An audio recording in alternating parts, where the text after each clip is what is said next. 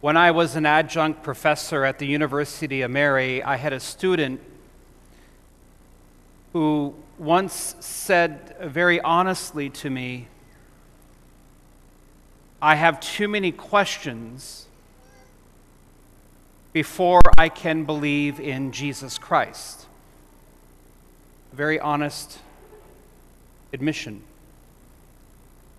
And I said to him, Well, actually, Jesus Christ has the questions to lead you to believe in him.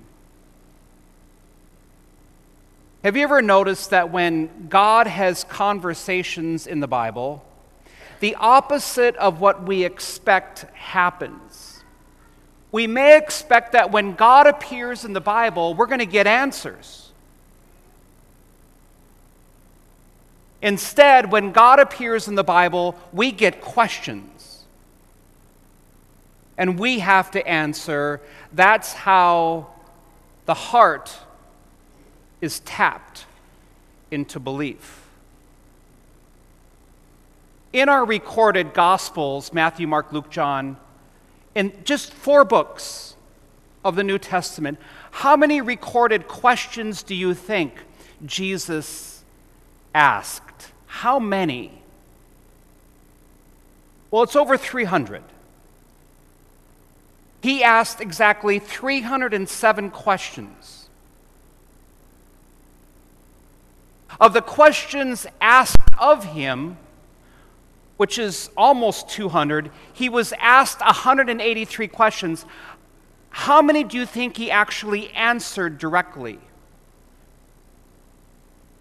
Of the 183 questions asked of him, he answered three.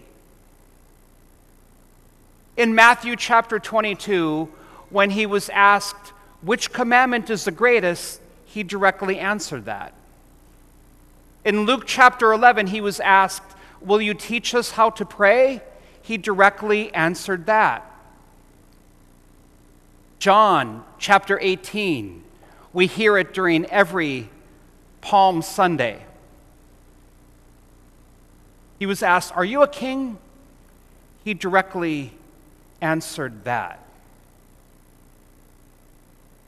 When he was asked how many people go to heaven, how many will be saved, he didn't directly answer that. And so, when we begin ordinary time now, we have his first question from the Gospel of John. We're wearing green. That's another thing one of my students said to me is I, I didn't know you wore green for Mass. I said, boy, are you busted. I mean, I, I wear green the most. We got 34 weeks of green. Yeah, so Easter is white, Christmas is white, got it. But I, so as we, as we enter into our ordinary time, as we begin our 34 weeks, Let's think about this question What are you looking for? What are you looking for? I like to pose this to young people because this answer changes. We, we, we start with looking for security. We start maybe with uh, what am I looking for? Wealth. But you know what? As you age, you'll trade all of that wealth and security for your health. You'll give it all away for your health. If you're looking for freedom, as you age, we're going to be looking for something else. We're going to be looking for commitment that brings us joy. We're looking for notoriety and we want to be noted.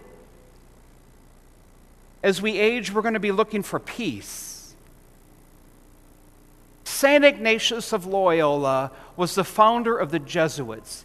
He thought long and hard about this question, this first question of Jesus in the Gospel of John What are you looking for? And so he developed this prayer called the Suscipe prayer.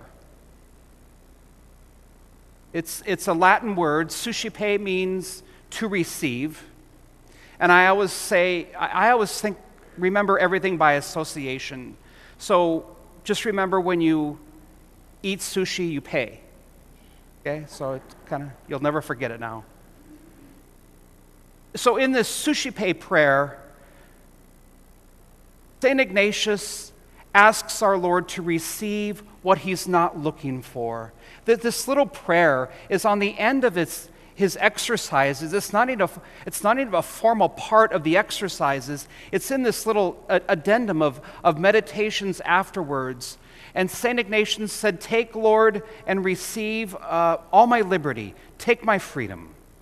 Take, Lord, and receive my memory, which may need healing. Take, Lord, my understanding, which, which I may not understand your working in the world. Take my entire will and give me only your love. Give me only your grace. That's what I'm looking for. Take, Lord, and receive, he said, all I have. Take all I possess and give me only your love and your grace. Because what we are looking for in the end is the love of our Lord, the grace which brings us peace and joy. This Suscipe prayer is very simple. I'll put it in my bulletin article next week.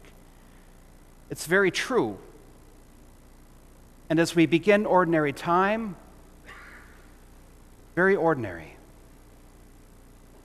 Amen. Let's stand and profess what we believe.